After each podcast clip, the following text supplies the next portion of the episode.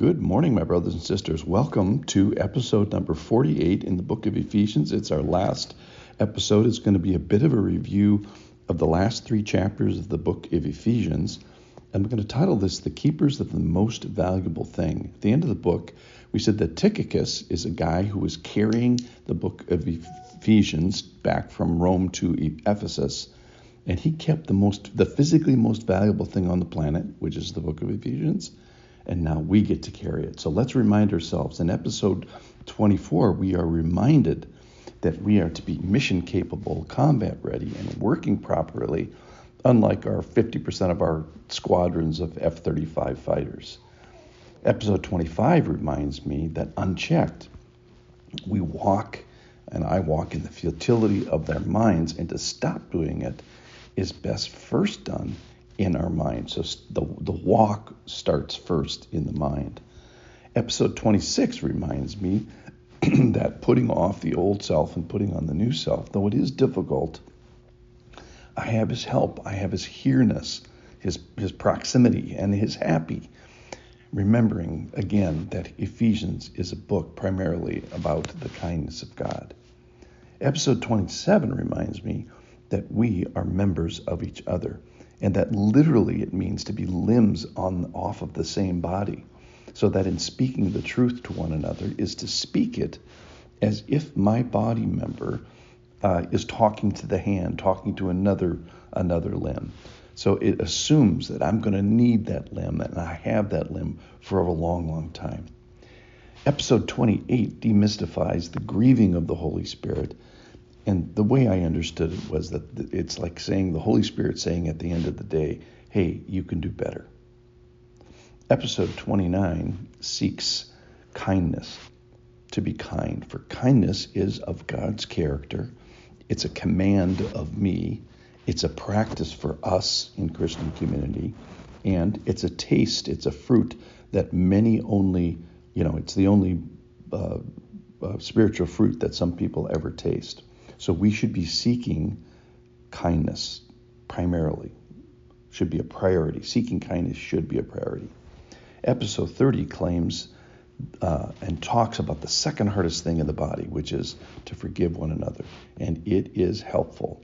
It is uh, done with difficulty, but one help is comparison. So the key to looking at forgiveness of others is the forgiveness that God grants to me and then it's easier to, to extend it to others.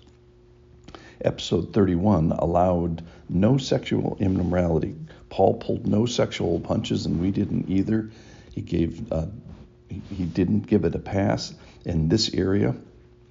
And I gave a pass to anybody who had no sin in this area, and I gave them a pass that they didn't have to listen to the seven minutes. For the rest of us, we have to uh, listen to that episode, episode 31.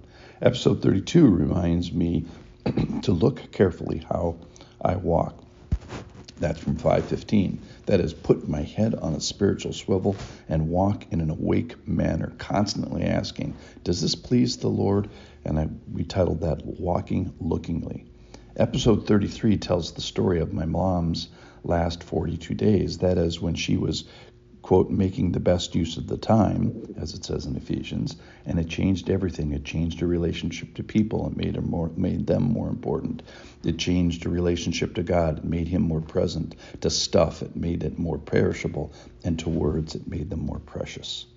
Episode 34 claims the submission will never work. That submission will never work unless we finish the concept. That is, that it is done as to the Lord. Submission is the voluntary attaching myself in relationship uh, under a designated person and the Lord. Episode 35 that though submission is difficult, though it is misunderstood, though it is done halfly to imperfect people, it is a beautiful thing as it demonstrates the imperishable internal adornment of a uh, person uh, under God. Episode 36 reminds us of the highest call for husbands to love their wives like Christ loved the church and gave herself and presented her at the end splendiferously. Episode 37 raised the bar even further, where the Lord says, See how much I think of and care for, and am patient with the church? This is how much husbands should love their wives. Episode 38 recalls Genesis 2 4, where the husbands hold fast to your wives. And we looked at foundationally why do we do it? Because God did it first. He's the one that holds marriages uh, together, and we join him in that holding fast. Episode 39 then turns to uh, Ephesians chapter 6, and we find that God loves his children. God's loved children so much that he devotes even one of the Ten Commandments just for them. Episode 40 reminds us of who we are primarily to be working for, which of course is to work for Christ.